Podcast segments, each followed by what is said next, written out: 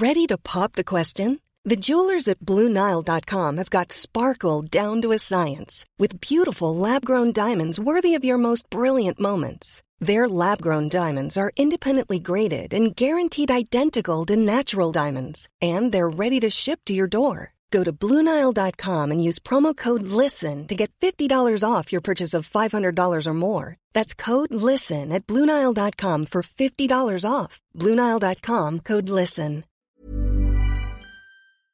Aujourd'hui, on va parler de la quatrième mort de l'E3, peut-être même la cinquième. On a aussi plusieurs concurrents au Steam Deck et peut-être d'une certaine manière à la Switch.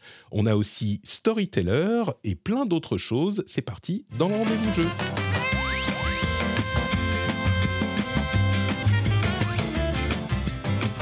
Bonjour à tous et bienvenue dans le rendez-vous jeu. C'est l'épisode numéro 288. Nous sommes en mars, avril. Déjà avril, incroyable 2023, je suis Patrick Béja et très heureux de vous recevoir dans cet épisode, dans cet épisode dans lequel je reçois également deux invités formidables qui vont relever le niveau de cette émission que je m'acharne à essayer d'abaisser. Heureusement, ils sont là. On a d'une part euh, Julie Jorniot qui nous rejoint pour la ouf. Là, t'es es une habituée, Julie. Ça fait euh, quatre fois, cinq fois que t'es avec nous. Comment vas-tu? Ouais, fois. Bah, ça va, toujours un plaisir d'être là. Merci d'être avec nous. On rappelle que euh, tu travailles pour euh, Riot Games. Oui, Games avec un S, ce qui est, Oui. ce qui est, ce qui est justifié depuis quelque temps. Merci, merci d'être là. On a aussi euh, parmi nous le merveilleux Jordan Cunier qui nous vient en prêt de Actu Gaming. Bonjour C'est ça. Bonjour tout le monde. Bienvenue parmi nous. C'est la deuxième fois que tu es avec nous C'est ça. pour, pour toi. Euh, donc, on t'a pas fait peur la première fois. Je prends ça comme, comme un bon signe. C'est très bien passé.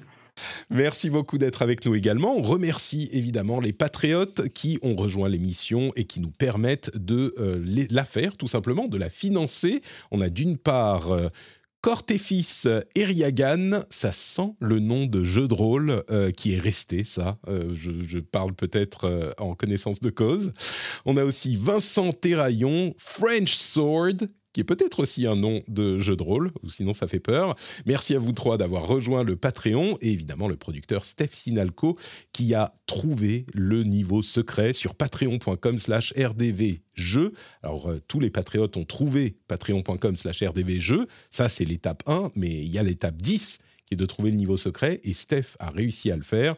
Et donc on le remercie tous les mois en tant que producteur. Merci à vous tous et à vous toutes de soutenir cette émission. On va commencer avec nos sujets, mais avant ça, juste un petit rappel. Il y a le sondage des auditeurs qui est en place. Vous avez le lien dans les notes de l'émission. Le sondage des auditeurs, c'est euh, un petit sondage assez rapide dans lequel je vous pose des questions sur vous, sur vos habitudes d'écoute euh, de l'émission, sur euh, ce que vous aimez, ce que vous aimez pas, etc. Et en plus, il y a dans ce sondage des photos de moi. Alors, je dirais pas compromettantes, c'est pas quelque chose de graveleux, évidemment, mais peut-être que je préférerais qu'elle ne circule pas sur Internet et je dépasse mes euh, appréhensions pour vous motiver à aller faire ce sondage.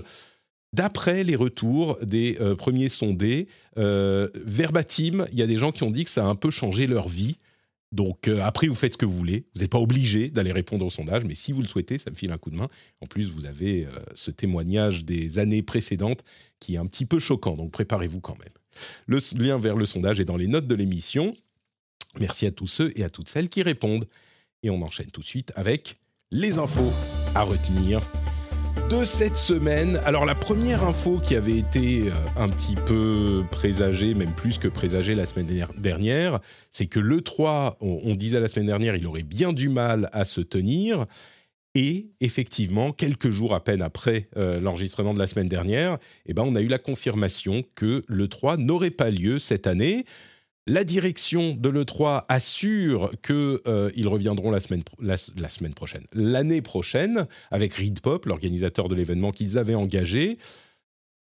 On est en droit de se demander si ça se fera effectivement, parce que la cause essentielle du problème de l'E3, c'est que, bah, comme on en parlait la semaine dernière, on a bien détaillé, les constructeurs n'ont pas d'intérêt à aller à ce salon qui euh, finance l'association des euh, éditeurs de logiciels de loisirs aux États-Unis, l'ISA, Entertainment Software Association, et, ils n'ont pas, même s'ils font partie de cette association, le 3 étant la principale source de financement de l'association, et ben individuellement en tant que société, ils n'ont plus intérêt à aller dépenser des millions dans des stands monumentaux quand ils peuvent tout simplement faire un petit direct sur Internet et avoir tout autant de couverture. Alors, il y a un problème de, business center et de deal, de trade euh, qui ne se font pas de la même manière sans doute, puisqu'il n'y a pas le salon et les rencontres business, mais la plupart des éditeurs et des développeurs ont fait le choix, semble-t-il, de ne pas euh, aller euh, être présent à l'E3. Donc un E3 sans développeurs et sans éditeurs, ça n'a pas grand intérêt. La grande question qui se pose maintenant, c'est est-ce que l'E3 va revenir l'année prochaine ou est-ce qu'il est, définitivement mort et enterré? C'est pas la première fois que le salon est annulé. Hein. C'est arrivé plusieurs fois dans les années euh, qui ont précédé, en particulier pendant le Covid, mais pas que. Là, j'ai l'impression que euh, ça a l'air bien foutu, quoi. Jordan, toi, tu l'as évidemment couvert à, plusieurs reprises, le salon. Est-ce que tu le vois revenir? Est-ce que ça va changer quelque chose pour toi? Euh, Est-ce que tu le, il te manque déjà? Qu'est-ce que tu, euh, tu, penses de tout ça? En tant que spectateur, je pense qu'il va me manquer, même si au final ça change pas grand-chose pour nous, parce qu'on aura tout de même le, bal des conférences qui sera toujours là à début juin. Au final, on va pas trop voir la différence. Euh, après, est-ce que je pense qu'il va revenir?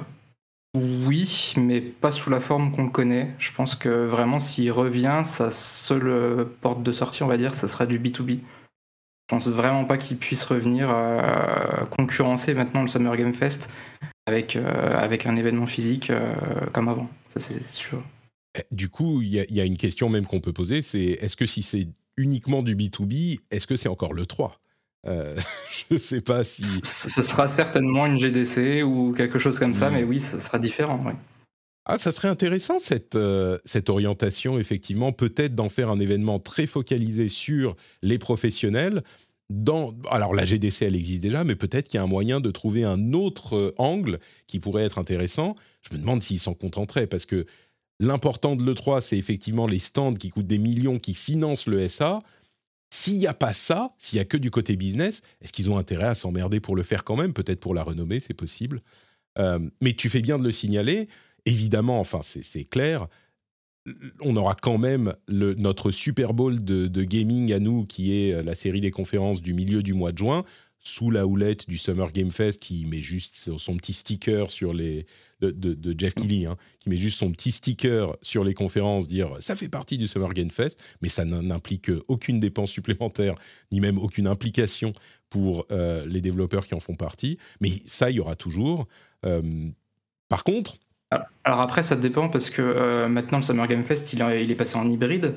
C'est-à-dire qu'il y a aussi une partie physique qui est présente à Los Angeles, où tu as forcément des studios qui vont devoir faire des démos pour les gens présents sur place. C'est pour ça que je pense qu'au final, ça va peut-être pas changer grand-chose pour les studios, plus qui vont devoir quand même fabriquer des démos pour les présenter à Los Angeles, si ce n'est que, bah oui, ils vont pas payer euh, des, fortunes pour installer un, stand euh, le 3. Tu as raison de le, mentionner, ça aussi. C'est les Play Days, je crois, quelque chose comme ça, le nom de, la partie ah physique. comment ça s'appelle à ce stade, euh, c'est vraiment pas très ambitieux. Hein. C'est euh, en gros de ce qu'on avait compris de la semaine de l'année dernière. L'année dernière, c'était, je schématise un peu, mais c'était une chambre d'hôtel euh, qu'avait loué Jeff Kelly pour inviter ses amis avec des, consoles de démo. Là, ça a l'air d'être un peu plus ambitieux, mais ça a l'air d'être quand même très limité aux annonceurs, enfin pardon, aux journalistes et à la presse. Peut-être qu'il peut en faire quelque chose de plus ambitieux à terme, c'est pas impossible, euh, mais il n'aura pas besoin de faire payer les, encore que il a besoin, il veut faire de l'argent, hein, il a les dents qui qui, percent le, parquet. Euh, mais est-ce que ça sera un, truc qui rebutera les constructeurs de la même manière? Si ça devient un truc vraiment comparable à l'E3, bah, ils n'ont pas plus intérêt à y aller parce que pour les beaux, yeux de Jeff Keighley. Donc, euh, à, voir comment ça évoluerait. Euh, Julie, alors Riot euh, traditionnellement fait pas énormément de marketing traditionnel. Je ne sais pas si vous étiez présent sur des events euh, comme celui-là, sur la partie publique. Est-ce que ça change quelque chose pour vous ou pas? Bah alors pour nous, non. Et moi, le 3, ça fait un moment que j'y crois plus pour plein de hmm. raisons. côté Riot, il y a très peu d'intérêt parce que c'est un événement qui est très console focus au final. Là où nous, on est vraiment plus PC et jeux en ligne. Et, et quelque chose que, alors moi, c'est peut-être moi plutôt personnellement qui pense ça, mais je trouve que si on parle d'un point de vue marketing et intérêt pour l'éditeur, se mélanger au milieu de, de plein plein plein d'annonces, ça demande un effort euh, énorme en termes de communication pour réussir à sortir du lot. Et du coup, pour, euh, pour un éditeur, je pense que c'est de moins en moins intéressant euh, d'être là-bas. Avant, on pouvait jouer sur la hype de l'E3 et du coup, les gens regardaient peut-être des annonces qu'ils n'auraient pas regardées habituellement et ça, ça a aidé. Mais aujourd'hui, avec le Covid, on a vu qu'il y avait des conférences en ligne qui se développaient par éditeur.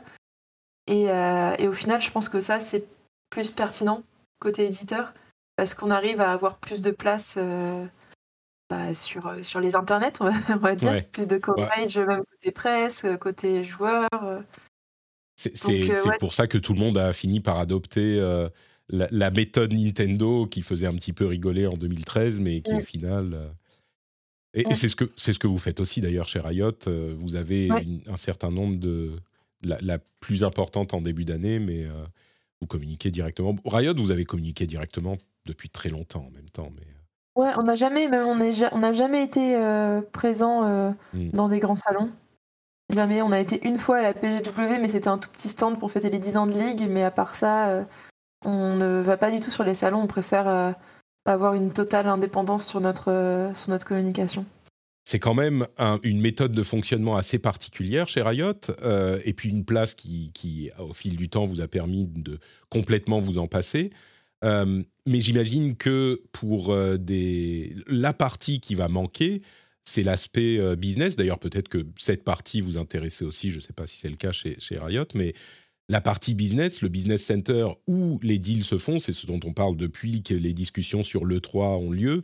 Euh, la partie où les business, les, deals se font, il y a des développeurs qui rencontrent des éditeurs, etc. Alors, il y a d'autres salons pour faire ça sans doute, euh, le, la Gamescom, des salons un petit peu plus confidentiels, même s'ils sont populaires comme les PAX, euh, les différents PAX. Encore que c'est plus des conventions de fans, ce genre de choses. Je ne sais pas si ça marche de la même manière, en partie sans doute. Est-ce que ça, tu crois que ça va avoir un impact quand même? Comment est-ce que les, les éditeurs... J'exagère bah, peut-être un peu, mais les éditeurs vont plus pouvoir trouver de jeux à éditer s'il n'y a plus le 3. Bah, après, moi, j'ai un point de vue qui est très, euh, on va dire grosse boîte, parce que j'ai le point de vue euh, côté Ubi euh, quand j'étais à Ubi et aujourd'hui à Riot. Et enfin, de ce que je vois à Riot, c'est que finalement, même la partie B2B, on n'en a pas tant besoin que ça. Parce qu'aujourd'hui, il y a tellement de canaux de communication qui existent que euh, on arrive à communiquer assez bien dans l'industrie. Je pense côté l'intérêt de l'E3 pour moi, il était vraiment plus euh, c'était vraiment un rendez-vous de passionnés hmm. euh, où il y avait la hype d'annonce de plein de nouveaux jeux, enfin c'était pour moi ça a beaucoup moins d'intérêt si ça passe en total B2B, surtout que bah, comme tu l'as dit, il y a déjà d'autres salons qui le font qui le font très bien. Donc honnêtement, moi je suis peut-être un peu euh, moins optimiste.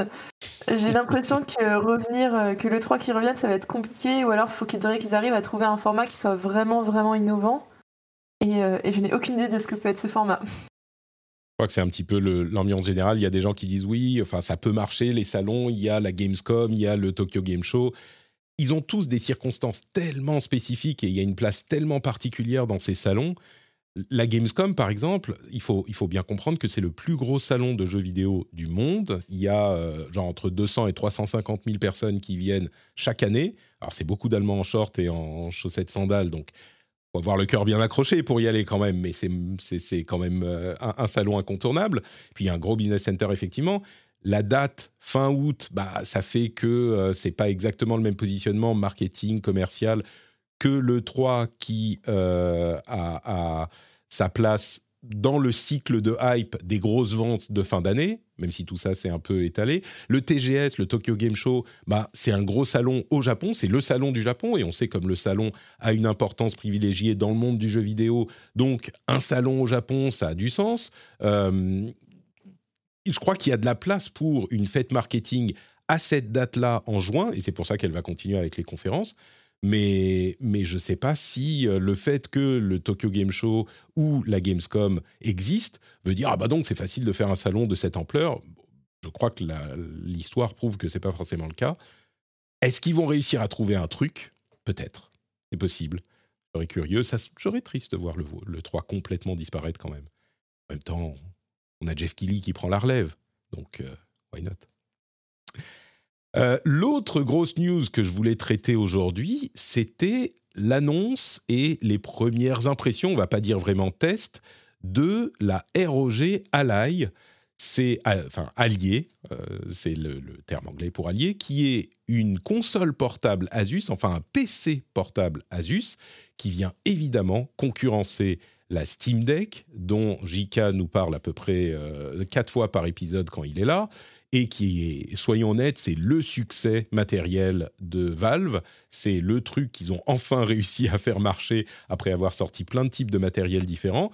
Et bah, ça fait des petits, d'autant plus que euh, c'est à la base inspiré de la Switch, euh, qui est un succès qu'on n'explique plus. Euh, à tous les sens du terme.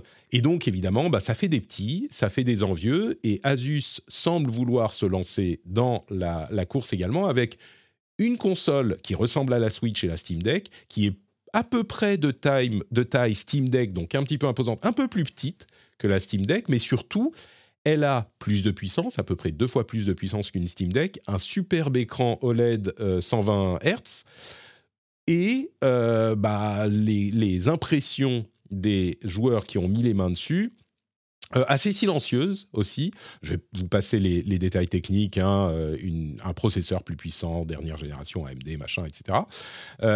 mais surtout, donc, un meilleur écran, une taille un petit peu plus ramassée, même si elle n'est pas aussi petite que la Switch. Petite, hein, vous, vous, entendez guillemets. et le truc, c'est que on n'a pas d'informations sur la, la durée de la batterie ni sur le prix.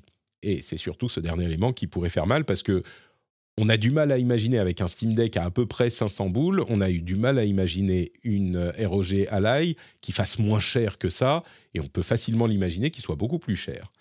Euh, Jordan, client, optimiste, sur les listes de euh, précommande euh, non, parce que je pense vraiment, comme tu dis, que ça va largement dépasser les 500 euros. Hmm. Je pense que ça, c'est acté. Beaucoup de gens euh, parlent de voilà, milliers d'euros qui serait pas déconnant. Euh, tu, tu, vois ça à ce prix-là, toi aussi bah, Vu la technologie embarquée, oui, ça m'étonnerait pas. Et tu l'as précisé, je pense qu'on se pose aussi beaucoup de questions sur la batterie. vu tout le matériel qu'elle embarque, j'ai du mal à croire que ça dépasse les peut-être deux heures de batterie. Ah oui, tu Donc, bah, avec un écran, comme ça, avec euh, un processeur comme ça, déjà que le Steam Deck, la batterie est pas exceptionnelle. Euh, j'ai vraiment du mal. En plus, apparemment, donc elle est effectivement moins lourde que, le Steam Deck. J'ai vraiment du mal à croire que dedans il y a une grosse batterie qui fasse durer euh, plus de 2-3 heures. Quoi. Hmm. Ça risque effectivement d'être un petit peu compliqué à ce niveau-là. Disons que 3 heures, mais en même temps, tu vois, la Switch, quand elle est sortie, elle faisait 3 heures. Le Steam Deck, raisonnablement, tu peux compter sur une heure et demie à trois heures en batterie, et pourtant tout le monde adore.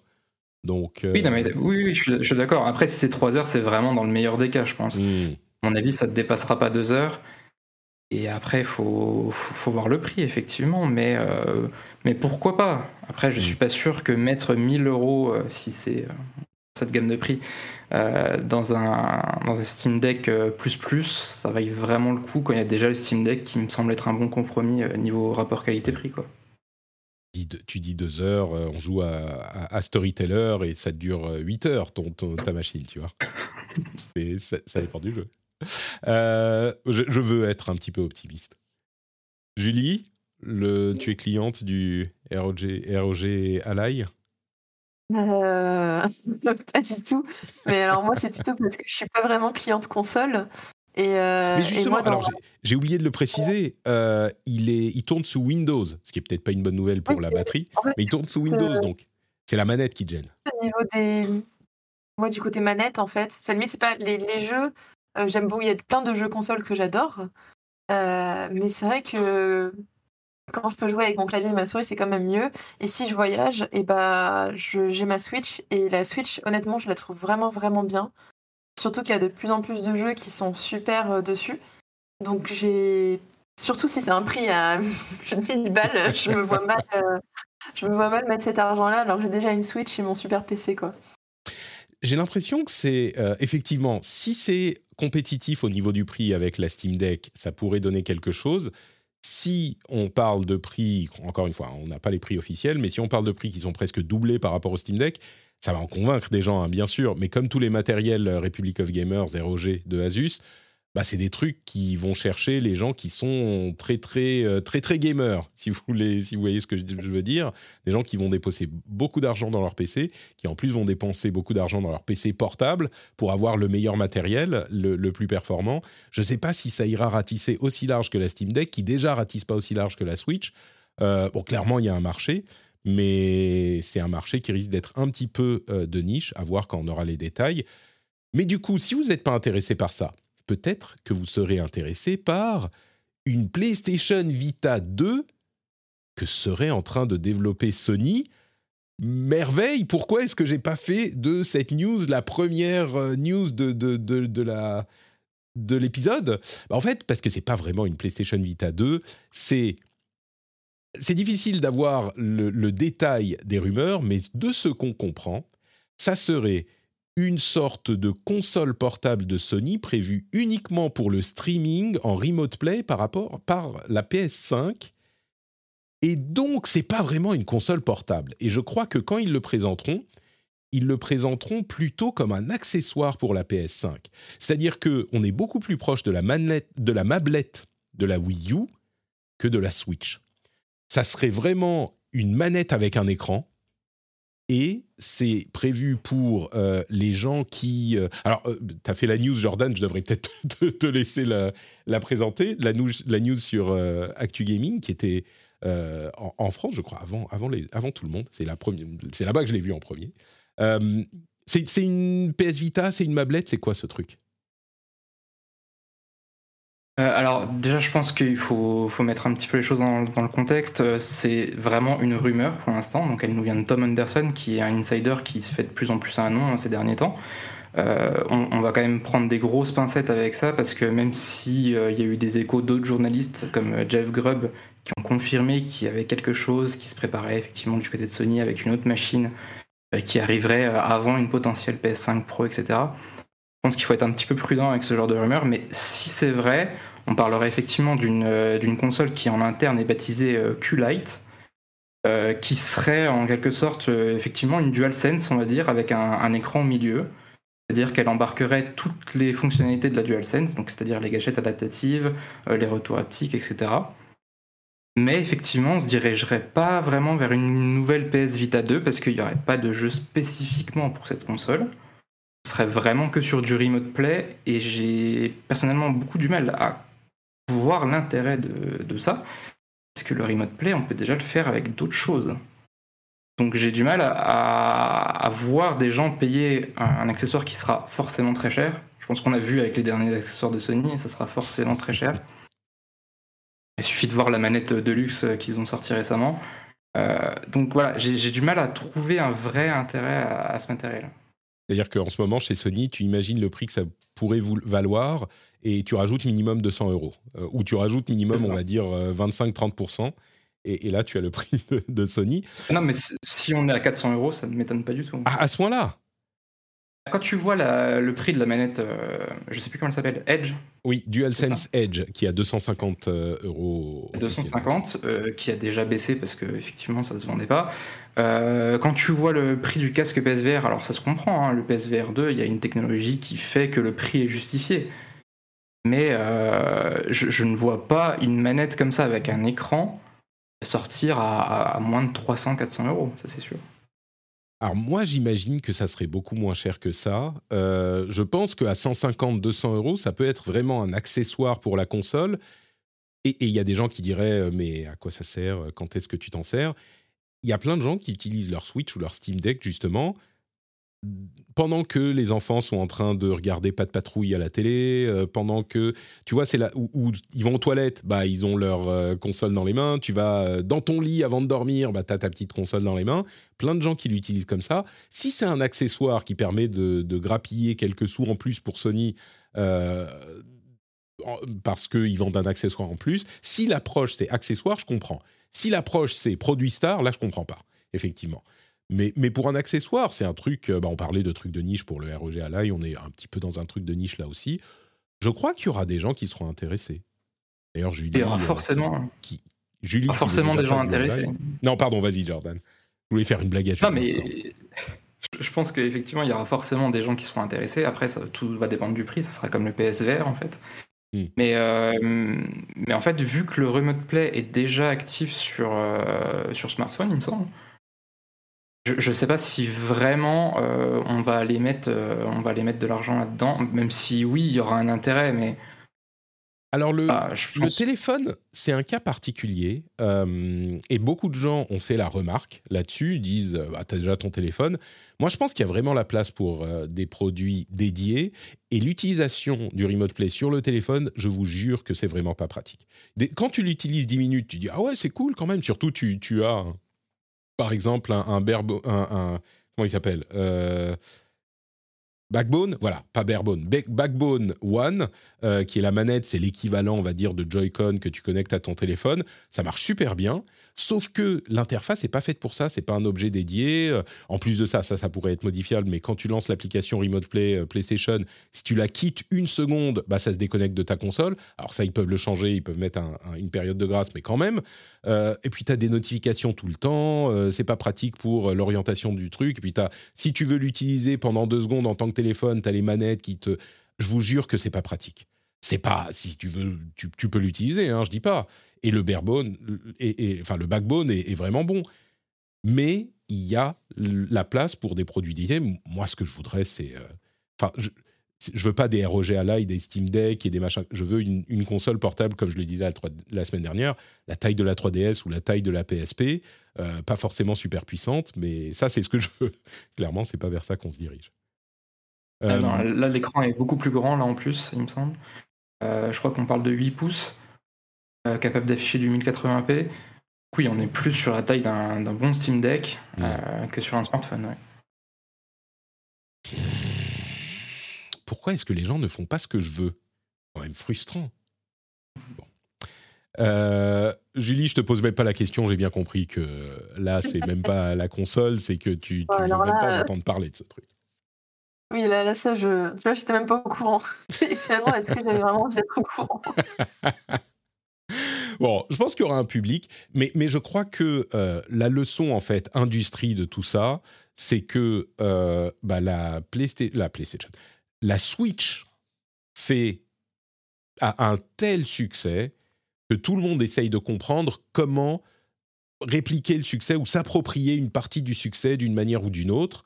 Euh, et, je crois que la vraie conclusion, c'est que contrairement à ce qu'on a pensé avec euh, les générations précédentes où on s'est dit bah le téléphone fait des jeux donc euh, il y a plein de jeux qui, on n'a plus besoin d'appareils portables tout le monde s'est éloigné. La Vita s'était plantée donc forcément ça n'a pas aidé.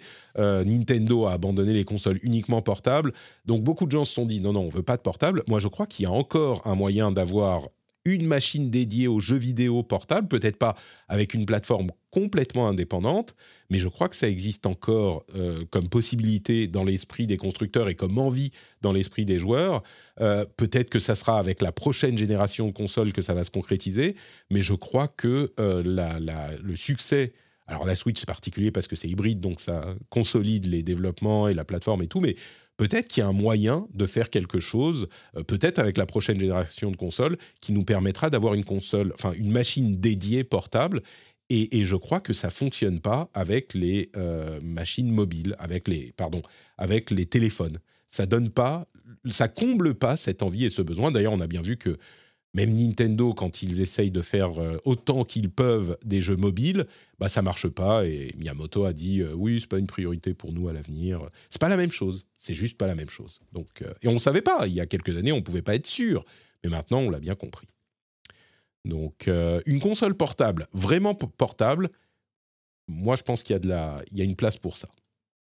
On verra. Peut-être que c'est une console portable qui fait tourner les jeux de la console de la grosse console à la maison en moins bien. Hein. C'est peut-être ça l'architecture qu'il faut développer. Mais genre euh, avec la Xbox Series euh, X, Xbox Series S, et puis il y a un équivalent, genre une Xbox Series S qui fait euh, un truc qui peut faire tourner les jeux Xbox Series S, mais en moins, en moins performant, peut-être que ça donnerait quelque chose à terme. J'y crois. Je veux y croire. Je mais je pense que ça demande aussi beaucoup de ressources aux studios qui développent. Et euh, si déjà ils ont la Xbox Series X, la S, et s'il y a derrière, par exemple, une autre console, ça va demander de développer trois versions différentes. Oui, voilà. Non, mais si trois, trois versions différentes, c'est compliqué. Bah, si jamais tu as de la même manière, parce qu'ils font déjà beaucoup de cloud streaming chez, euh, chez, chez, oui, en cloud, oui. chez Microsoft et chez Sony aussi d'ailleurs. Donc en cloud c'est possible, mais je veux dire, si tu fais une machine qui fait littéralement tourner les jeux série S sans modification, de la même manière que le Steam Deck peut faire tourner les jeux Steam, peut-être que. Alors tu peux euh, adapter un petit peu si tu veux, mais si ça fait tourner ça sans modification, peut-être qu'il y a un truc à faire, non? Pourquoi pas, ouais on peut toujours espérer. Euh, je crois que c'est à peu près tout pour les news importantes et donc on va passer à la partie des jeux auxquels on joue en ce moment. Après une toute petite pause pour vous rappeler que cette émission est financée par Patreon, euh, par les patriotes, par Patreon, patreon.com slash rdvjeux. C'est les auditeurs et les auditrices qui choisissent de soutenir cette émission sur euh, la plateforme de financer littéralement d'envoyer des sous-sous à Patreon qui ensuite me les renvoie presque tous, beaucoup plus qu'avec les abonnements sur Twitch par exemple, hein, je, peux vous l'assurer, et euh, qui me permet de continuer à exercer ce formidable métier de podcasteur professionnel. Oui, oui, c'est un vrai métier comme je l'explique aux gens que je rencontre dans la rue et à mon banquier. Euh, je, peux en vivre et c'est grâce à vous. Donc un grand, grand merci à vous tous et à vous toutes, patreon.com slash rdvjeux. Life is full of awesome what ifs, and some not so much, like unexpected medical costs. That's why United Healthcare provides Health Protector Guard fixed indemnity insurance plans to supplement your primary plan and help manage out of pocket costs. Learn more at uh1.com. I'm Sandra, and I'm just the professional your small business was looking for. But you didn't hire me because you didn't use LinkedIn jobs. LinkedIn has professionals you can't find anywhere else, including those who aren't actively looking for a new job but might be open to the perfect role like me. In a given month, over 70% of LinkedIn users don't visit other leading job sites. So if you're not looking on LinkedIn, you'll miss out on great candidates like Sandra. Start hiring professionals like a professional. Post your free job on linkedin.com/people today. Et on parle maintenant des jeux auxquels on joue en ce moment. Avec en premier euh, Storyteller. qui est un jeu auquel Jordan a joué, et tu m'en as parlé un tout petit peu hier quand on parlait de l'émission, et bien figure-toi que je suis allé l'acheter, moi aussi, et j'y ai joué euh, une petite heure, donc j'ai fait les trois quarts du jeu. Euh, malheureusement, je ne plaisante pas. Est-ce que tu peux nous parler un petit peu de, de Storyteller? Ouais. Tais-toi. Pardon. Non, pas toi, je parlais à mon browser. Excuse-moi, Jordan, c'était... Euh, vas-y, vas-y. Ne fais pas attention à ce que je dis. C'est une règle chez nous. Euh, bah, alors, Storyteller, c'est un petit peu euh, compliqué à présenter sans, sans voir d'image, donc euh, je vous invite à voir les vidéos. pour résumer ça, on va dire que c'est un puzzle game narratif où on vous demande de reconstituer des contes simplement avec l'aide de, de, petits personnages à placer dans des cases de BD en fait. tout ce qu'on va vous donner, c'est un titre du conte par exemple, euh, ça peut être euh, le chevalier va se marier avec la reine.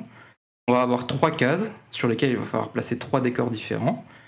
Et il va falloir aussi placer les personnages pour faire en sorte que euh, leurs interactions finissent par le titre en question.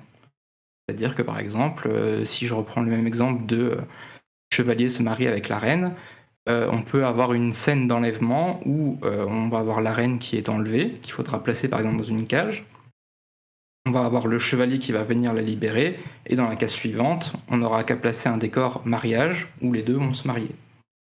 Et du coup, c'est plein de petites énigmes comme ça qui s'inspirent de contes euh, populaires. On a par exemple euh, du, Blanche-Neige, euh, on a aussi des choses un petit peu plus pointues comme du Hamlet, Oedipe, etc. Donc il y a vraiment plein de thèmes différents, et le but en fait, c'est vraiment de résoudre des énigmes euh, narrative. C'est-à-dire que voilà, il faut, vraiment se mettre dans la peau d'un metteur en scène, on va dire, d'une pièce de théâtre, et placer les bons personnages aux beaux endroits pour faire les bonnes interactions.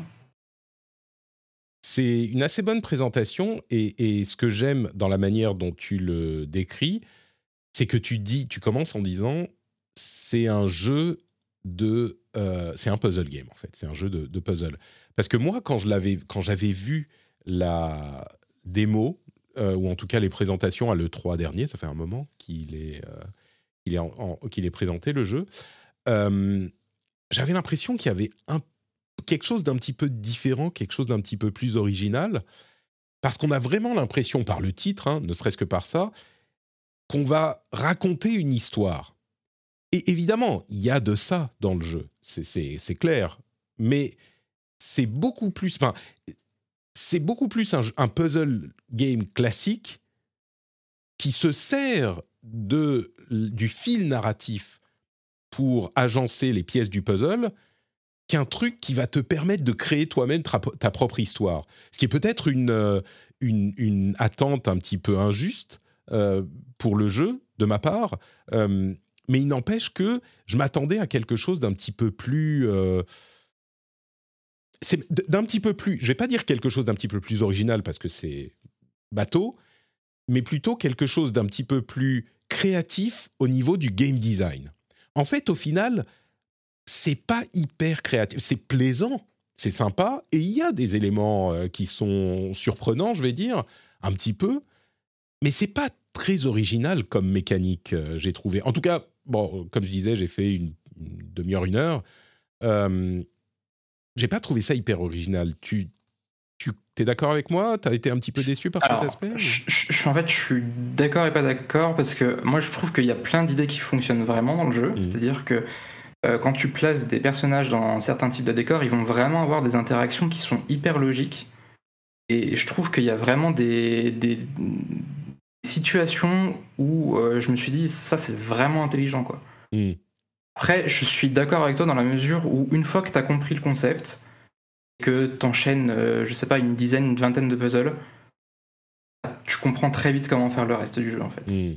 Et je trouve que la courbe de difficulté, elle est assez plate. Donc, c'est-à-dire que même si les puzzles deviennent de plus en plus compliqués, vu que tu as compris comment le jeu veut te faire fonctionner les puzzles, je trouve qu'il devient vraiment trop facile. Et, tu l'as dit, effectivement, euh, la durée de vie est beaucoup trop courte. Je pense que là, effectivement, tu es arrivé à la moitié du jeu, bah, parce qu'on parle effectivement de deux heures. Ouais. Deux heures maximum. Hein. Euh, on va avoir des, sous-puzzles à certains moments, c'est-à-dire qu'on aura un titre d'histoire à reconstituer. Une fois qu'on aura réussi cet objectif, on va nous dire de le refaire, mais avec un objectif différent. Un objectif qui est souvent plus compliqué. Donc là, ça rehausse un tout petit peu la difficulté. C'est pas non plus quelque chose qui va vous prendre euh, deux heures. Quoi. Enfin, C'est vraiment, euh, pour le terminer à 100%, on parle d'une cinquantaine de puzzles, c'est deux heures montre en main et, basta. D'ailleurs, ça, a frustré beaucoup de joueurs, en particulier sur Steam. Alors, c'est pas un jeu qui est cher, hein, bien sûr. Il est à 14 euros, je crois. Euh, mais il y a beaucoup de gens qui se le sont fait rembourser parce qu'ils trouvaient qu'il était trop court. Il est dispo sur Switch également, mais sur Steam, on peut se faire rembourser le, jeu sans que, Valve nous pose de questions si on le fait avant deux heures de jeu. Comme le jeu fait moins de deux heures, bah. en même temps, c'est un jeu qui a été fait par une seule personne, qui ça lui a pris quoi, une dizaine d'années, un truc comme ça. Euh, enfin, je ne pense pas que le jeu est pas plaisant. Au contraire, j'ai même passé de, très bons euh, moments euh, pendant que j'y ai, ai, joué. Mais je trouve que... C'est-à-dire que j'espérais un truc... Tu sais, il y, a, plein de jeux comme, euh, je sais pas, Unboxing, au hasard. C'est Unboxing qui s'appelle? Le jeu où on range, on, sort les choses. Unpacking, merci, pardon. Unpacking. Il y a il trouve un moyen dans, un jeu qui est vraiment euh, hyper basique. On va enlever des affaires de nos boîtes euh, de déménagement, on va les arranger dans la pièce et il faut trouver les bons arrangements. A priori, tu pourrais dire bon ben voilà, j'ai ma mécanique de gameplay, ça va pas plus loin. Eh bien, il y a une sorte de méta-narration à travers les niveaux euh, qui fait qu'il y a une appréciation supplémentaire qui vient s'installer au-dessus de la simple mécanique de jeu. Et il y a plein de jeux dont on pourrait parler qui ont ce type de bah oui mais il y a un petit truc en plus, il y a une petite étincelle, il y a un petit même si c'est pas les meilleurs jeux de l'histoire, c'est des trucs où tu te dis OK, ça va un peu plus loin que juste la bonne idée de gameplay. Là, il y a que la bonne idée de gameplay. Et, et c'est pour ça que ça m'a, au final, enfin, de ce que j'en ai vu et de ce que j'en ai lu, tout le monde a l'air à peu près d'accord, ça m'a un petit peu déçu. Maintenant, cette bonne idée de gameplay, elle est cool. Les réactions, quand tu arranges mal les histoires, les réactions des personnages qui disent Mais attends, qu'est-ce que je fous là? Ou pourquoi est-ce que je suis là à tel endroit? Ou pourquoi? C'est plaisant. Euh, mais ça va pas aussi loin que je l'aurais, que je l'aurais espéré. Quoi. En fait, tu aurais espéré qu'il y ait une sorte de fil rouge, c'est ça? Euh, même pas forcément un fil rouge, mais je sais pas, quelque chose de plus. Quelque chose euh, qui est une, un petit trait de génie du, game developer, du game designer, euh, qui soit pas juste, bah oui, c'est ce que je disais, qui soit pas juste sa bonne idée. Mais il y a tellement de bons jeux qu'aujourd'hui, une simple bonne idée, ça suffit pas. Il faut que tu la travailles, que tu la développes, que tu la, la, trouves un truc en plus euh, pour que les, les joueurs se disent ah ouais, là j'ai apprécié le truc à un autre niveau. Je crois, surtout pour un petit jeu indé comme ça, c'est pas les fans de Call of Duty qui vont aller jouer à Storyteller. Euh, c'est un truc où il faut un, une étincelle en plus. Ouais, je suis d'accord avec toi. Tu vois, en plus. Et c'est vrai, accessoirement, euh, ce, que tu, ce que tu dis est vrai aussi. Accessoirement, il n'y a même pas de fil rouge. C'est juste une série de puzzles déconnectés les uns des autres, quoi. Oui, alors juste pour, pour préciser, effectivement, en fait, le jeu est découpé en chapitres. Hmm. Chaque chapitre contient quatre puzzles et chaque chapitre a un thème particulier. On peut avoir euh, le thème oui, mais c'est pas que tu suis les personnages du début à la fin de l'histoire, par exemple. C'est vraiment chaque fois, on prend des personnages différents. Enfin, même si hmm. c'est les mêmes, ils n'ont pas de personnalité à proprement parler, sauf quelques-uns qu'on peut pas vraiment placer à certains endroits. Et oui, c'est chaque chapitre est séparé. Euh, c'est faut ouais, faut vraiment prendre comme un truc assez euh, assez mécanique en fait au final. Mm. Effectivement, ça, porte un peu mal son nom, on peut dire, parce qu'il n'y a pas vraiment de narration là-dedans. Euh, mais, je comprends ce que tu veux dire. Après, oui, le jeu reste plaisant et si vous l'avez apprécié et même s'il a duré deux heures, je trouve que c'est dommage de se le faire rembourser sur Steam personnellement. Ah non, évidemment, non. Enfin, ça c'est carrément, euh, c'est plus que dommage, c'est malhonnête. Je trouve que c'est évidemment à ne pas faire. Et, j'irais même au-delà. Je trouve que le jeu est plutôt sympa. Et dans un monde où il n'y avait pas 40 euh, 000 jeux incroyables euh, qui sortaient par jour, ça aurait même pu être un jeu dont j'applaudissais l'originalité la, et, le fun et le plaisir et, tout ça. C'est pas qu'il est mauvais, c'est juste qu'il y a 12 millions de jeux qui sont encore mieux, quoi. Donc, euh, oui, mais oui, je suis d'accord. Et, et, le problème, c'est que effectivement, on dit que le jeu est trop court. Je pense pas qu'il aurait pu le rallonger plus que ça parce que, hmm. comme je te dis, on devine les ficelles très vite. les, ressorts narratifs de chaque, euh, chaque scène, on les devine. Euh, au bout d'un moment, au bout de deux heures, on a compris ce qu'il faut faire. Je suis pas sûr que rajouter beaucoup de puzzles derrière aurait permis d'améliorer le jeu. C'est vraiment un jeu qu'on peut apprécier, je pense, euh, en une ou deux fois. Moi, je conseillerais plutôt de le faire en, en deux fois. Deux sessions d'une heure, je pense que c'est très bien. Et peut-être même avec des gens qui n'ont pas l'habitude de jouer aussi. Des mm. jeux vidéo, je pense que c'est très bien. Euh, que ce soit avec des enfants ou, ou avec, euh, avec des gens de la famille qui n'ont pas l'habitude de jouer, je pense que c'est un bon jeu pour, pour les mettre dedans. À vrai dire, tu dis ça et ça me fait penser à une autre marque, euh, un autre truc qui m'a frappé en y jouant, c'est à quel point au niveau de, de l'interface, c'est ça pour le coup, c'est super bien fait. C'est-à-dire que T'as pas besoin d'explication de quoi que ce soit, ni des mécaniques de jeu, ni des boutons sur lesquels appuyer, ni rien du tout. Il te t'apprend tout le jeu, qui est simple, hein, c'est pas non plus un truc hyper complexe, mais il t'apprend tout le jeu sans à aucun moment te mettre du texte. enfin, si, non, j'exagère. Il y a évidemment du euh, texte euh, ici et là, mais un petit peu, mais je veux dire, il n'y a pas le texte au sens traditionnel où on te dit euh, appuie là pour placer un personnage, là tu dois construire une histoire en mettant les panneaux euh, les uns à la suite des autres. C'est juste, il te le montre et tu comprends. Ça, c'est quand même assez bien foutu, j'avoue. Mais... Ouais, pour, expliquer un petit peu, en fait, c'est comme si on mettait des rouages dans un mécanisme. C'est-à-dire qu'en bas de, l'écran, on aura euh, le décor et les personnages. Au-dessus, on aura les cases d'une case de BD, en fait, enfin, comme une BD. Et on va devoir glisser nous-mêmes les, les décors, puis placer les personnages. Et les personnages auront des réactions en fonction des décors sur lesquels ils sont, mais aussi en fonction de la case où ils sont. C'est-à-dire que si on met une scène de quelqu'un qui est mort sur la première case, et qu'on replace le personnage dans une autre scène plus tard, il apparaîtra en tant que fantôme, par exemple. Et c'est plein de petites bonnes idées comme ça qui sont bien trouvées, je trouve. En t'entendant dire ça, je, je, me rends compte que je suis peut-être un peu dur avec ce jeu. je peut non, non, mais je, je, je, comprends parfaitement ce que tu veux dire. Je pense qu'il y a un potentiel euh, qui est peut-être un petit peu gâché euh, parce qu'il n'y a, y a, pas plus que la mécanique de base. Mm. Mais si vous avez 14 euros, peut-être même 19 euros, je crois, sur Switch, mm. mettre dans un jeu euh, avec qui euh, qui vous prendra pas beaucoup de temps et qui vous prendra pas la tête, parce qu'il faut dire aussi que les jeux de 2 heures c'est rare. Personnellement, ça me fait du bien. Mm. Euh, je pense que oui, c'est un bon petit puzzle game euh, qui vous marquera peut-être pas beaucoup, mais qui, qui, fait passer un bon moment. Bonne, bonne conclusion. On lui dit dans la chatroom, c'est un bon jeu Game Pass en vrai. Bah oui, complètement. C'est ouais, sur le Game Pass, on aurait tous sauté de joie. Quoi. Donc voilà pour Storyteller qui est disponible sur Steam et sur euh, Switch. Est-ce qu'il y a un autre jeu auquel tu as joué récemment, Jordan, ou on passe à... Euh, pas de jeu récent, j'avoue. Euh, là, je, ouais, je suis plongé dans Star Wars Jedi Fallen Order pour préparer l'arrivée de Survivor, donc ah ah. on peut coincer avec ça.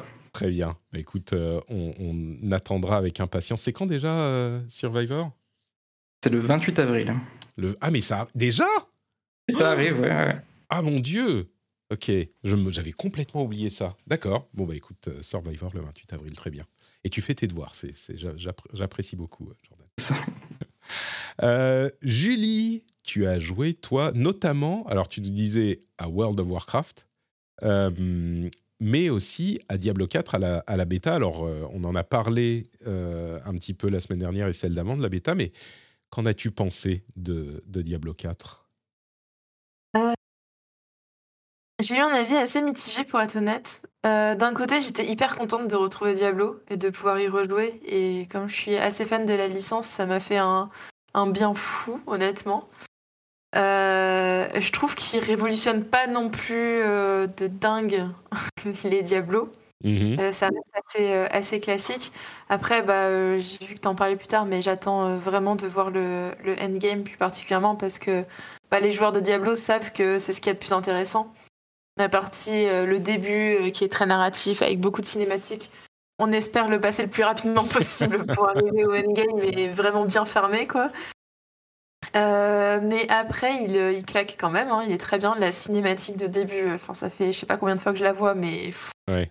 qu'est-ce qu'elle est belle. Enfin, tu parles de celle avec, avec Lily, quand ils invoquent Lilith ouais. ou celle quand il y a. Ouais, Inarius qui s'énerve. Non, Lilith, oui. Ah, L'invocation de Lilith, elle a vraiment la toute première cinématique. Euh, pff, mm. elle, est, elle, est, elle, est, incroyable. Quoi. Ça donne des frissons quand on lance le jeu. Et, euh, mais du coup, ouais, j'ai passé un excellent, excellent moment. J'y jouerai quand il sortira, bien sûr. Euh, parce que ça reste Diablo. Mais il n'est pas non plus, en tout cas de ce que j'ai vu pendant la bêta, révolutionnaire. Quoi. Ah bah clairement, comme on le dit depuis 2-3 depuis deux, semaines maintenant, c'est Dark Diablo 3, quoi. On est ouais. complètement sur le. Alors justement, pour essayer d'aller un petit peu plus loin, il y a une vidéo de présentation du Endgame qui est une grosse interrogation sur le jeu. Euh, la vidéo a été publiée par, euh, par Blizzard. Et elle détaille un petit peu les activités endgame. Il y avait des préoccupations sur la personnalisation des personnages, sur l'aléatoire des euh, activités endgame qui, euh, qui, qui est-ce qu'elle fournirait suffisamment de euh, variété pour être plaisante à refaire et à refaire des, milliers de fois. Euh, ce qu'il détaille sur le système de Paragon a l'air quand même particulièrement. Euh, on n'est pas sûr du Path of Exile, mais on n'est clairement pas. Enfin, limite, on se demande si on n'est pas sur un petit peu du Path of Exile, euh, tellement ça a l'air euh, complexe avec tous les différents euh, morceaux de trucs qu'on peut ajouter à notre spécialisation, avec des centaines de points différents. et on a aussi l'aléatoire, la, enfin, il y a des donjons à conquérir pour obtenir des aspects qui vont vous permettre de personnaliser vos armes et euh, votre façon de jouer. Et on peut se dire, les donjons, ils sont déjà euh, préfaits, et donc c'est pas aussi fun que d'avoir des, euh, des, des, donjons aléatoires. C'est vrai, mais il y en a quand même plus de 100 au lancement. Il y en a 120, je crois. Ils en rajouteront avec les saisons, tout ça. Et ces donjons font, prennent pas tout à fait la forme des, des failles de Diablo 3, mais ils peuvent être leurs rencontres et les, événements dans le donjon peuvent être randomisés. Je ne doute pas qu'il y aura des gens qui vont dire bon ben voilà, vous faites ce donjon spécifique en boucle et c'est le donjon le plus rapide parce que vous gagnez 10 secondes par rapport à l'autre donjon si vous le faites avec ce, mais bon, ça c'est le jeu, c'est Diablo, c'est comme ça. Mais ça m'a donné un petit peu plus de euh, comment dire, de d'espoir pour que le endgame, l'absence de variété du endgame ne soit pas un problème, parce qu'il y a en fait des trucs comme des événements spéciaux qui ont lieu dans un donjon de manière aléatoire, euh, euh, qui, qui, vont changer un petit peu l'expérience qu'on a dans le donjon, ce genre de choses. et puis, il y en a quand même 120, 130. donc, en plus, avec la variété, je me dis, OK, pourquoi pas? J'attends quand même de voir, mais je me dis, pourquoi pas? Donc, cette vidéo sur le endgame m'a, je dirais, rassuré quand même. Allez, rassuré, c'est pas complètement gagné, mais je dirais quand même rassuré. Mmh. Non, clairement, enfin, moi, la partie du coup euh, donjon euh, et même la qui est euh, personnalisation, j'adore. Par contre, honnêtement, la partie Personnalisation du personnage plus au niveau des stats, avec des glyphes, etc. Moi, c'est quelque chose, je m'en fous complet. Parce que euh, la vérité, c'est que je vais voir un guide sur Internet et je fais mm. ce que le guide me dit. Et voilà. Et je pense vraiment pas être la seule des, joueuses à faire ça. Je pense qu'on est énormément à faire ça. Et du coup, j'ai plus tendance à préférer ces, des systèmes simplifiés à ce niveau-là, où, euh, où vraiment euh, on peut facilement bah, s'y intéresser. Parce que je trouve que plus c'est complexe, plus on a tendance à juste aller voir sur Internet euh, des guides et, les suivre. donc, euh, donc cette partie-là, je m'en fiche un peu. Mais tout le reste, les donjons, euh, les événements randomisés, ça, ça c'est ce qui me parle le plus. quoi. Je dois dire que tu parles un peu à mon cœur, Julie, là, parce que quand les gens parlent de Path of Exile avec sa galaxie de points en plus, ça me... En fait, j'ai l'impression que c'est un petit peu une minorité vocale qui dit non mais il faut plus personnaliser, il faut plus machin, il faut plus. Surtout que ça peut passer par plein de trucs. La, la personnalisation dans Diablo, ça a l'air d'être beaucoup avec les objets aussi et les trucs que tu chasses et que tu essayes de choper, etc. C'était déjà le cas dans Diablo 3. Mais, mais les, les, galaxies de points à rajouter qui vont donner plus 0,2% en coup critique, euh, que tu vas devoir cliquer 5 fois sur le truc pour avoir plus 1% et que ça commence à t'affecter à plus 5%, ça m'a jamais vraiment motivé quoi. J'ai euh joué à PoE, honnêtement, j'étais tout le temps en train de consulter des guildes, des guides, mais euh, en fait, c'est qu'on on n'assume pas souvent d'être un peu des noobs qui allons voir tout sur internet. Et la vérité, c'est que je pense que 80% voire plus ah des joueurs, c'est clair. ont fait ça, quoi. C'est clair, c'est clair. en gros, les gens qui n'exploitent pas les guildes et encore, c'est genre les créateurs de contenu qui créent les guildes et qui vont te faire les vidéos YouTube t'expliquant ton build et c'est tout. Bon, euh, donc malgré tout, moi, je suis, euh, je suis. Alors, clairement, j'étais convaincu par la bêta quand j'y ai joué. Je suis encore un petit peu plus curieux de voir le endgame avec cette vidéo sur le endgame qu'ils ont publiée. C'était un petit peu pour rassurer les gens aussi, je pense. Il y avait des leaks, euh, visiblement, on en parlait sur le Discord, des leaks qui, avaient, euh, qui détaillaient un petit peu les activités endgame. Donc là, ils ont sans doute décidé de mettre les choses au clair. De toute façon, ça devait arriver à un moment parce que le jeu sort dans quoi Deux mois. On en reparlera évidemment à ce moment. Et donc, l'autre question que je te pose, euh, tu as joué à World, tu t'es mise à World of Warcraft du coup en 2023 ou déjà peut-être 2022 euh, En décembre 2022. D'accord. Un, petit peu en retard par rapport au, gros des joueurs hein, quand même. Es, euh, oui, un, un, tout petit peu. Un poil derrière la vague. c'est vrai que moi je suis une grande joueuse de MMO. J'adore les MMO, mais je m'étais toujours refusé de jouer à WoW parce que déjà j'avais peur pour ma vie sociale. Et, euh, et le Contrairement aux autres MMO. Euh. Oui, bah, en vrai, c'est cher World of Warcraft aussi, et ça, ah ça me dérangeait euh, de fou. Et, et ouais, le, prix, le prix aussi, ouais, le prix vraiment. Et d'ailleurs, je le trouve toujours trop cher aujourd'hui. Hein. C'est juste qu'aujourd'hui, je suis mmh. plus étudiante et que j'ai les moyens de me le payer. mais, je trouve que ça reste un jeu qui est très cher. Et du coup, je m'y suis mise avec euh, l'extension Dragonflight. Par contre, je ne peux jouer à aucune autre extension parce que je trouve le jeu trop moche. Je suis désolée pour les fans de, de WoW, mais je trouve que dans les autres extensions, le jeu est vraiment moche et j'y arrive pas. Et euh, mais par contre, non, ouais, Dragonflight, les mécaniques de vol, j'adore. Euh, j'ai découvert le plaisir de faire des raids et j'adore ça. les donjons, pareil. donc, non, vraiment, le jeu est, je trouve, mécaniquement excellent. Et pourtant, vraiment, euh, J'étais le genre de personne qui disait ah non, euh, oh c'est de la merde, de toute façon c'est pas très dynamique. Euh. et euh, en fait, il fallait trouver la classe dynamique qui convient et pas jouer mage ou, des sorts à Donc casse tu joues un pas, C'est quoi C'est un invoqueur en français, invocateur, invoker? Non, moi je joue, je joue rôdeur. Euh, c'est comme ça que ça s'appelle? Oui, j'ai Beastmaster avec la spécialité avec Ah, donc euh, chasseur, oui, d'accord. Ouais, chasseur, c'est ça. Je dis rôdeur parce qu'en ce moment je suis en train de me faire une campagne D&D et du coup j'ai des, des noms de Donjons et Dragons. Mais, euh, mais du coup, maintenant j'ai accroché de fou et, euh, et j'y ai passé beaucoup trop d'heures récemment. et, et maintenant je fais partie de la team qui dit que World of Warcraft est un bon jeu.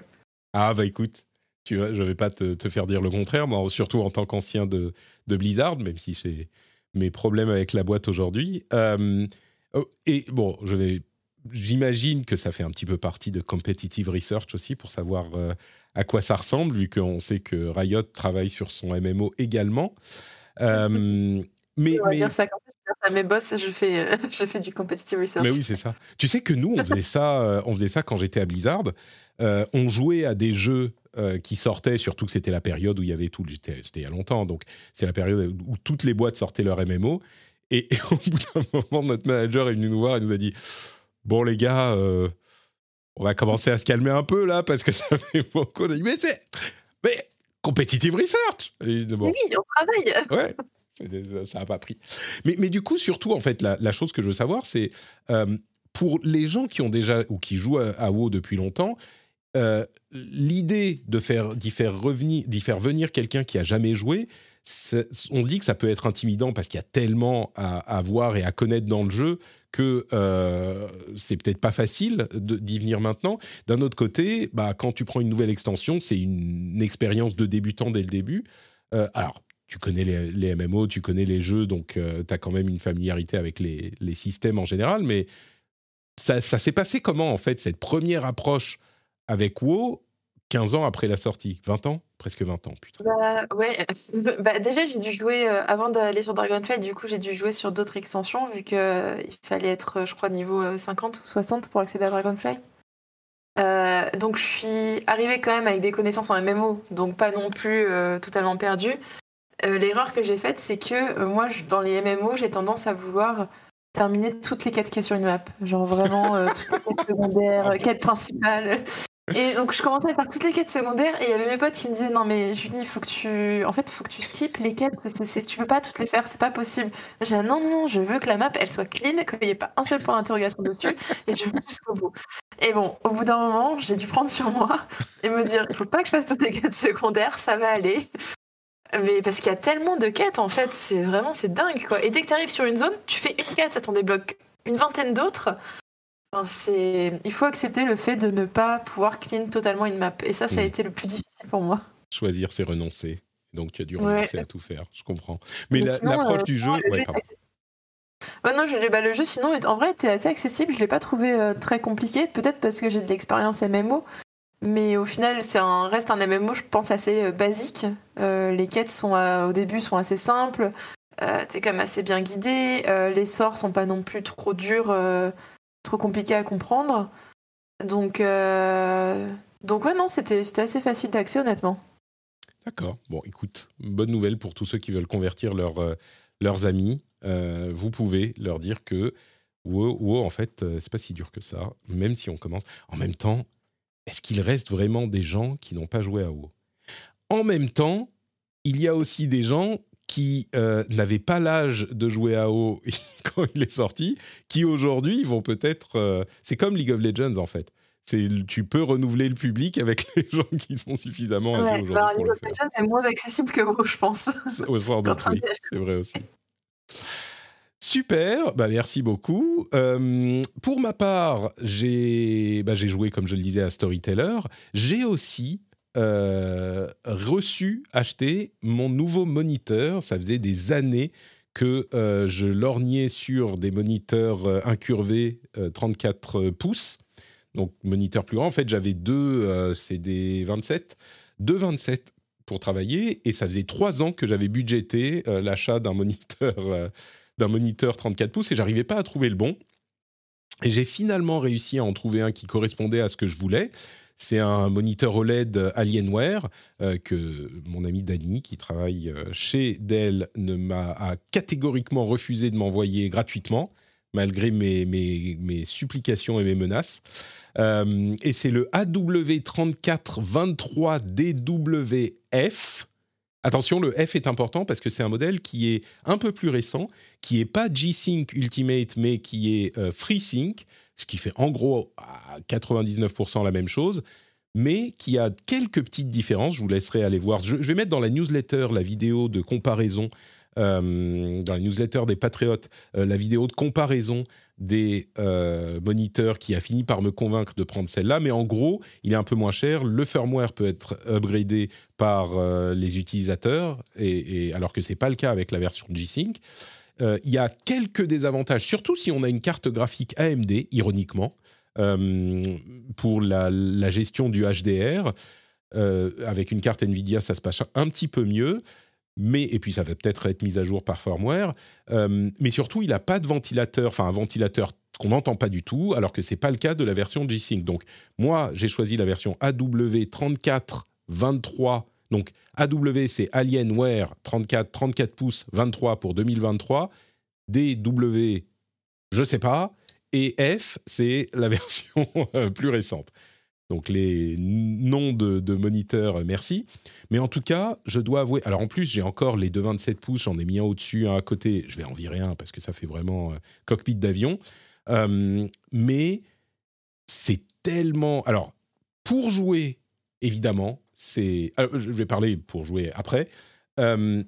pour le, le, la création de contenu, en particulier sur Steam, j'ai maintenant des fenêtres où je suis à l'aise. Je ne peux pas vous dire à quel point c'est agréable. Alors avec 2,27 pouces, on pourrait se dire euh, non mais ça va quand même, 2,27 pouces ça suffit. Oui, mais moyen en même temps parce que je dois avoir les euh, fenêtres des gens sur Discord avec la vidéo, je dois avoir les... Enfin bref, c'est super pratique, on a la place, la résolution est bonne. Euh, vraiment, c'est super pratique pour la productivité, je trouve, alors que c'est pas pour ça qu'il est fait. Il est surtout fait pour la, pour la vidéo et le gaming. Et donc pour le gaming, euh, l'ultra wide, c'est vrai que c'est sympa. Je vais pas faire comme certains qui vous disent euh, c'est le. Je suis sûr qu'on en reparlera avec d'autres aficionados de PC, mais il y a des gens qui vous disent euh, l'ultra wide c'est la vie. Une fois que tu as touché, tu peux plus t'en passer. Tu, ne peux plus regarder un bête moniteur en 16 neuvième qui te fait mal aux yeux par sa par sa paysannerie tellement c'est pedestrian comme on dit en français. Mais c'est vrai que c'est sympa. Et la plupart des jeux aujourd'hui, ils font, ils prennent en charge l'ultra wide. Ils prennent pas forcément en charge le super ultra wide qui existe aussi, qui fait genre deux moniteurs 16 euh, neuvième côte à côte. Euh, faut pas abuser non plus, mais déjà en ultra wide c'est sympa. Et t'as, bah c'est tout bête, hein, as simplement le champ de vision qui est plus occupé sur les côtés, et donc euh, c'est un peu plus immersif. C'est cool. Donc, euh, moi, je dirais, euh, si vous êtes un joueur, euh, alors si c'est pour le boulot, vous pouvez vous le permettre. Si vous êtes un joueur vraiment assidu, vous pouvez vous, investir là-dedans. Tous les gens à qui j'ai parlé qui ont un 34 pouces incurvé en sont contents, tous les joueurs. Il ne faut pas oublier qu'il faut une carte graphique correcte aussi parce qu'il y a beaucoup plus de pixels à, rendre. Donc ça, ça joue également.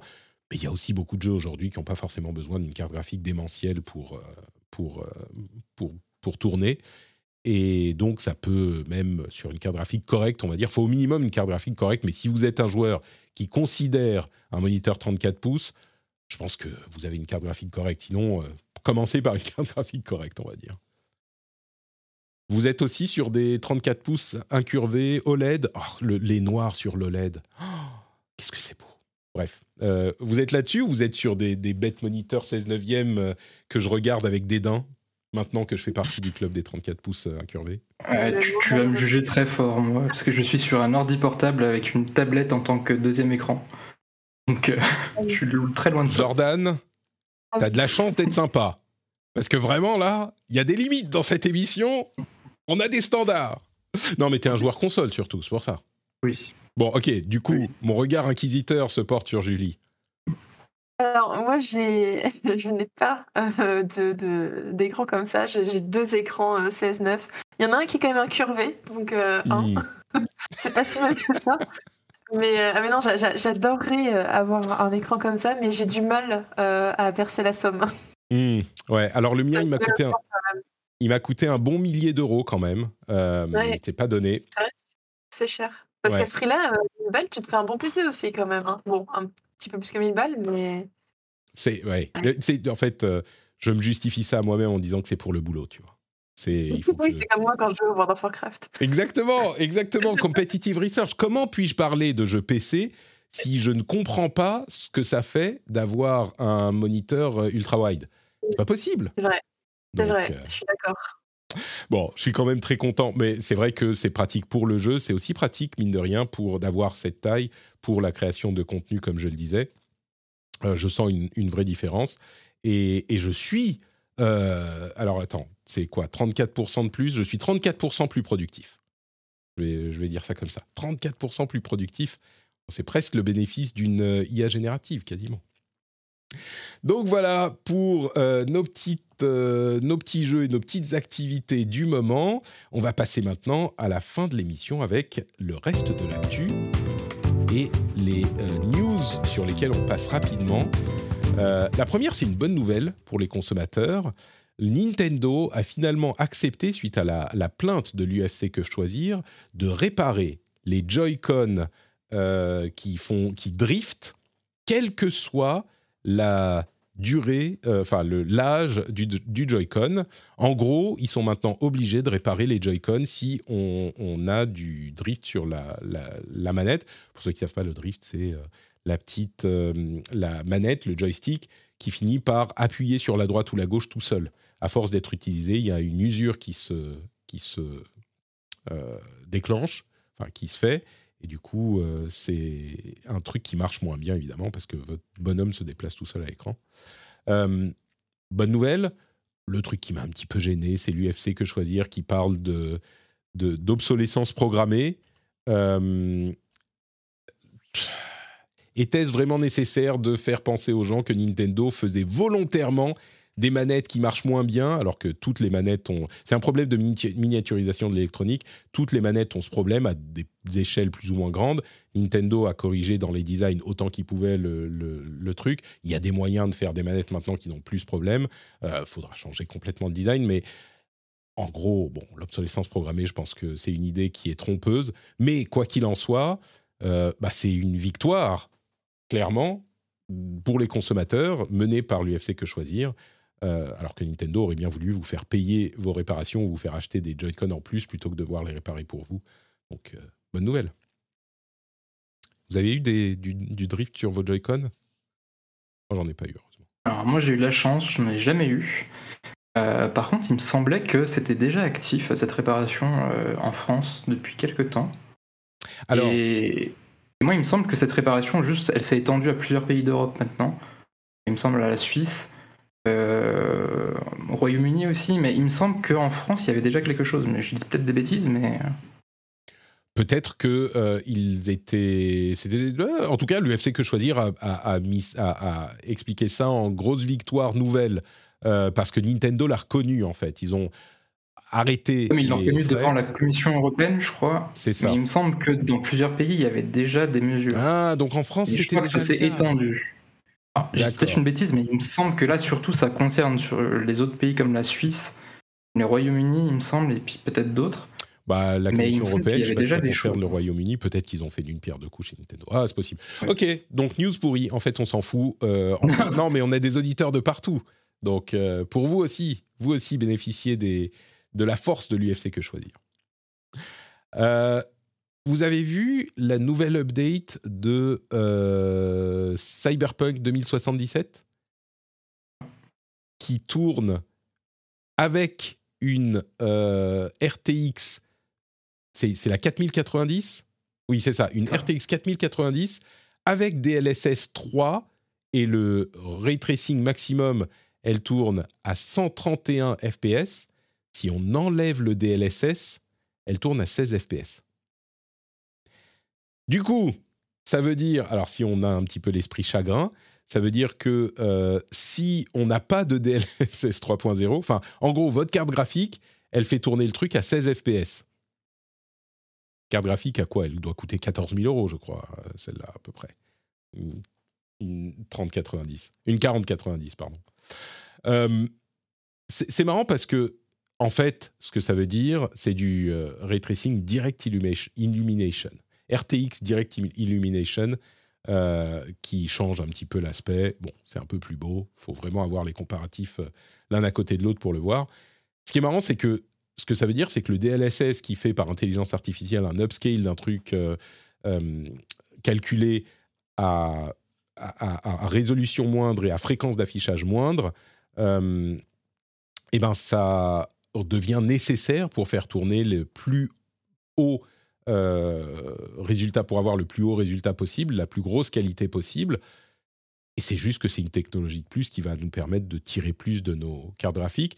Et j'imagine qu'à terme, bah, ce genre de technologie d'upscaling et de euh, rajout de, euh, de frames bah, fera juste partie de toutes les cartes graphiques. Et voilà, c'est un truc en plus. Mais c'est, ça m'a fait marrer de voir des gens qui disent Ah, mais du coup, ta carte graphique, elle fait que tourner qu'à 16 FPS. Ah non, fait aussi ta carte graphique, elle fait de l'LSS 3, donc elle fait tourner à 110 ou 115, ce que c'est. Donc. Euh, c'était très bizarre de la façon dont on s'est communiqué, je trouve. Euh, je, je, pense pas que c'était forcément une bonne idée de mettre euh, une comparaison avant après quand le avant est vraiment lamentable, je trouve. Ouais. Tu, tu trouves que s'ils avaient mis genre, allez, tu peux tourner à 35 sans DLSS et 120 avec Oui, non, mais, bah déjà, je trouve ça un petit peu limite, mais je, trouve qu'ils auraient dû se contenter de regarder avec le DLSS comment le jeu est plus beau, etc. Et euh, de moi qui ne suis pas un joueur PC, de voir qu'avec une, euh, une 4090 ça tournait à, moins de 20 FPS, je suis assez estomaqué, j'avoue. Bah, c'est une, euh, une technologie qui nécessite une puissance folle. C'est le RTX Direct Illumination, donc, c'est un mode de ray qui est tellement gourmand en puissance que ça devrait tourner sur aucune carte. C'est ça que ça veut dire en fait.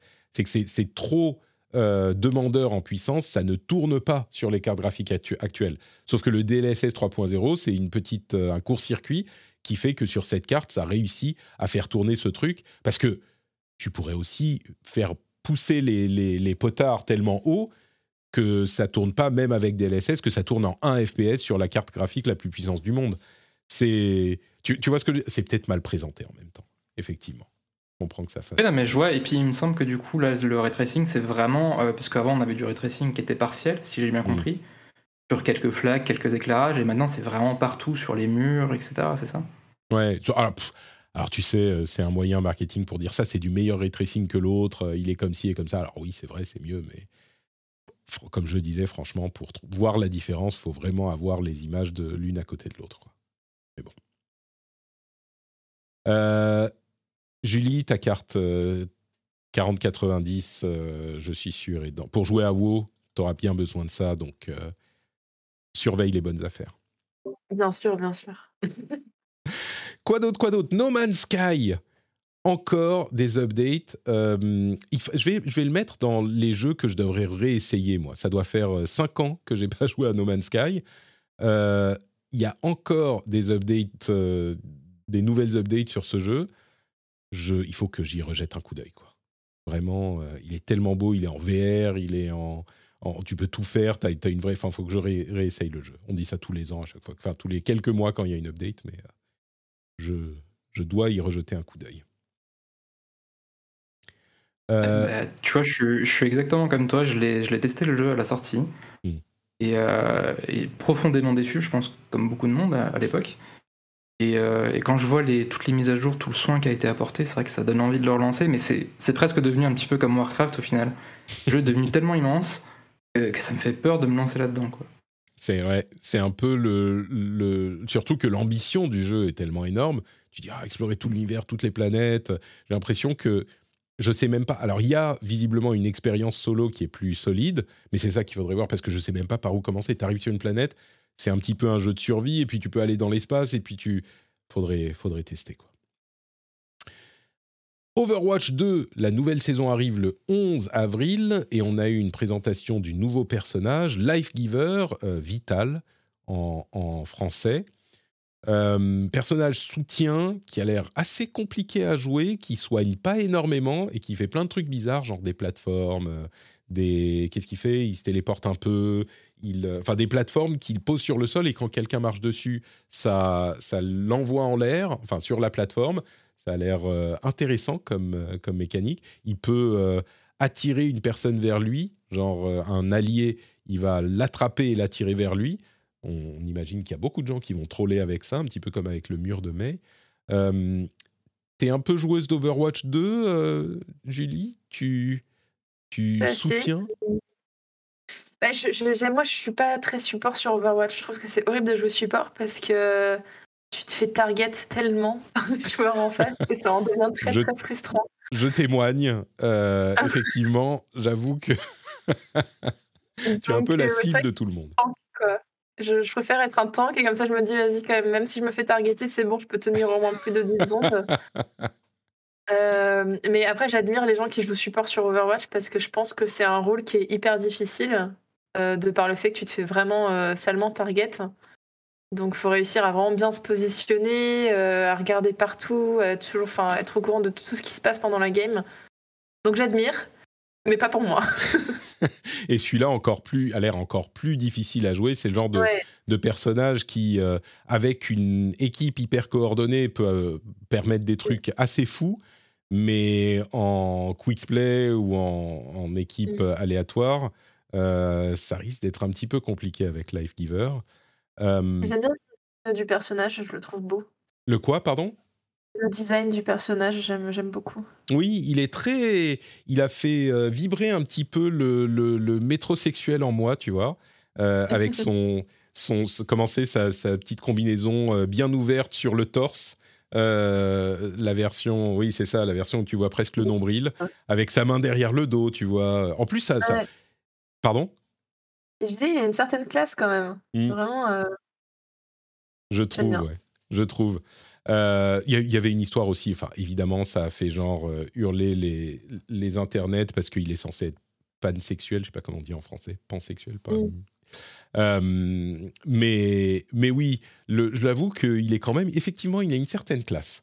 je veux dire, si j'avais ce genre d'affinité, je dirais peut-être pas non, tu vois. Il est. Euh, quoi d'autre, quoi d'autre euh, Ah oui, il y a le film Super Mario qui est euh, en train de sortir. Je ne sais pas s'il est déjà sorti en, en France. Oui, c'était ce mercredi Ou c'est juste les previews? Non, non, c'est ça, il est sorti. Il est sorti. L'un de vous l'a vu déjà ou pas encore? Pas encore. Pas encore, moi non plus. On en parlera quand on l'aura vu. Les reviews sont, ont l'air de dire ouais, c'est bien, c'est un peu attendu. Pas incroyable, il n'y a pas une histoire de fou. En même temps, j'attendais pas forcément une histoire de fou dans Mario, j'attendais des petits taux de marrant et, euh, et, Bowser qui fait et voilà, et des bonnes références, donc euh, ça c'est cool. En attendant, un truc par contre là que, que je vais attendre au tournant, c'est euh, Street Fighter, visiblement, enfin pas visiblement, il y a eu une acquisition des droits. c'est Legendary? C'est qui déjà? Non, c'est peut-être pas Legendary? C'est ça, c'est Legendary. Qui a acquis les droits de Street Fighter pour les films et les séries est-ce que on aurait enfin droit à une adaptation correcte de Street Fighter euh, à la télé ou au ciné? Euh, Alors ça a été confirmé que du coup ça serait un film. Il me semble qu'il y a Capcom qui a confirmé ça cette nuit. Il y a un film live action qui était en, préparation. Et forcément on pense tous au film avec, euh, avec Jean-Claude Van Damme. Hein. mais j'ai très hâte de, de voir ce qu'il veut faire avec Street Fighter parce que on n'a pas des très bons souvenirs. Alors, autant pour la plupart des jeux, tu te dis j'espère qu'ils vont être fidèles à l'histoire du truc, autant pour Street Fighter. Ils peuvent s'écarter un petit peu de l'histoire de, Street Fighter, c'est pas plus mal. veux pas que le scénario soit un point de focus particulièrement prestigieux dans, dans le jeu. Euh, mais bon, pas, du fan service un petit peu, mais pas besoin de reproduire tout ce qu'il y a dans le jeu. Mais forcément, en tant que fan de Street Fighter, je suis, je l'attends avec impatience. Euh, quelques petites news encore. On va finir sur un truc qui est méchant, mais méchant rigolo, parce que personne euh, n'en souffre vraiment. Peut-être si. Euh, ah, si, avant ça, il y a dans le Game Pass d'avril, il y a Ghostwire Tokyo évidemment, c'est un jeu Microsoft maintenant. Donc il arrive dans le Game Pass. Il était dans le PlayStation Plus le mois dernier, je crois. Et euh, Minecraft Legends, qui arrive dans le Game Pass, mais qui est aussi une sortie euh, en avril, qui est vers le 15, 14, je ne sais plus. Euh, donc qui arrive bientôt, qui est un jeu aussi qui, bah, on parlait du Game Pass, qu'on pourra tous tester sur le Game Pass, tous les abonnés pourront le tester. Et la dernière news que je voulais traiter, c'est l'annonce du départ de ce pauvre Phil Harrison de Google, de Stadia, qui a désormais à son actif, je crois, le palmarès le plus le moins prestigieux, on va dire ça comme ça, de l'histoire de l'industrie du jeu vidéo, puisqu'il a présidé, présidé, au lancement de la PlayStation 3, et enfin présidé, il, a fait partie de l'équipe du lancement de la PlayStation 3, de la Xbox Series X, et maintenant de Stadia, et il est parti par la petite porte hein, de chez Google en début d'année. Je m'inquiète pas pour lui, je pense qu'il a quelques réserves euh, monétaires euh, dans un coin, vous voyez, c'est pas que... Mais je me demande qui va engager ce, pauvre Phil Harrison à l'avenir. Parce que c'est quand même, admettons que ça ne soit pas lui qui ait pris les mauvaises décisions, c'est possible, hein, peut-être qu'il était, il y avait des contraintes, qu'il était, au minimum, c'est un porte-malheur de proportions absolument monumentales. Euh, un parcours comme ça, je crois que c'est difficile à imaginer dans quelque industrie que ce soit. Et bon, je ne vais pas m'acharner sur, sur Phil, encore une fois, pense qu'il va bien. Hein. Il n'y a pas de, soucis graves au niveau de sa, de sa, sa, comment dire, sa survie financière, j'imagine. Mais c'est notable quand même. Euh, peut-être qu'il finira dans un. Je le vois bien, genre euh, conseiller dans un fonds d'investissement ou un truc du genre, ou au bord d'une boîte. Euh, ce genre de poste dans, auquel ils finissent, ces gens-là. Je le vois bien finir chez Meta ou dans les NFT ou quelque chose comme ça. S'il pouvait faire couler deux, trois choses en même temps. Euh.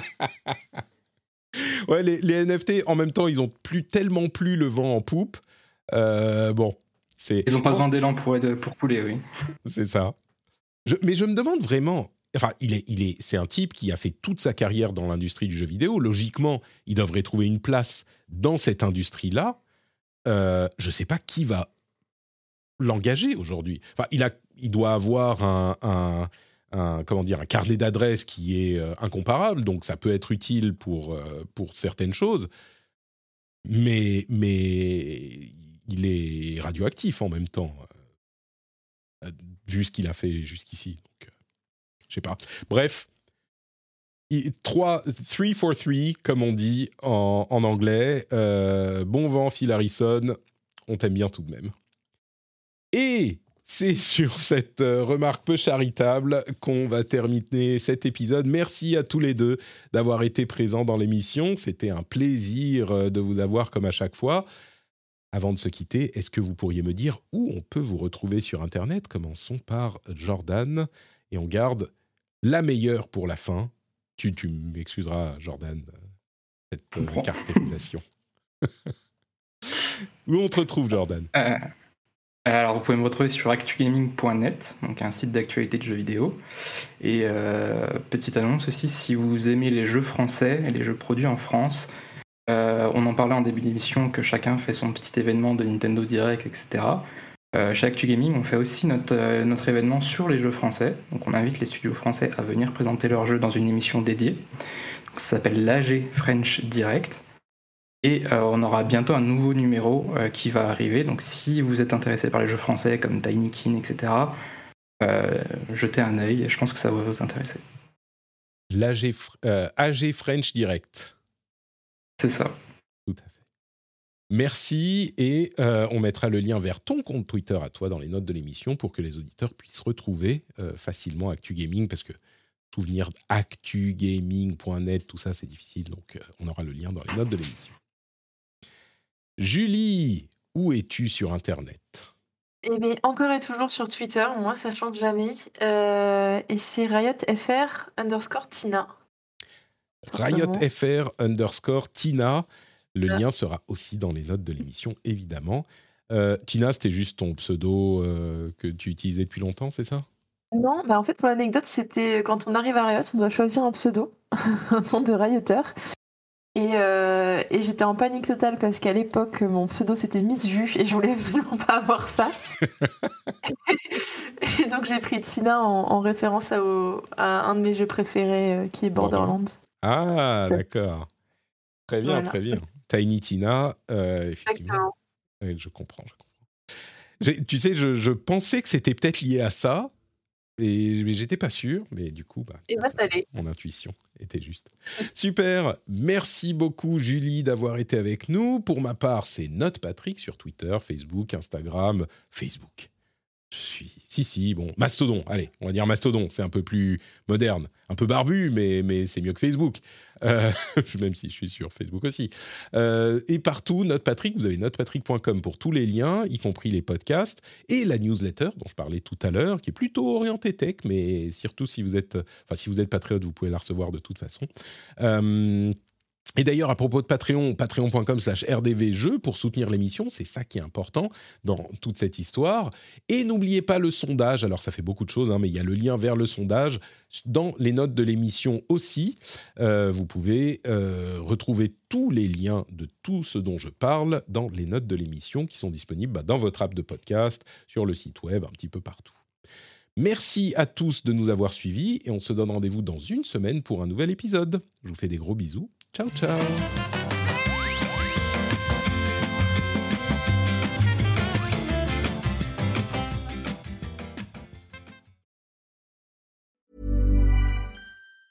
Planning for your next trip? Elevate your travel style with Quince. Quince has all the jet setting essentials you'll want for your next getaway, like European linen, premium luggage options, buttery soft Italian leather bags, and so much more. And it's all priced at 50 to 80% less than similar brands. Plus, Quince only works with factories that use safe and ethical manufacturing practices. Pack your bags with high-quality essentials you'll be wearing for vacations to come with Quince. Go to quince.com/trip for free shipping and 365-day returns.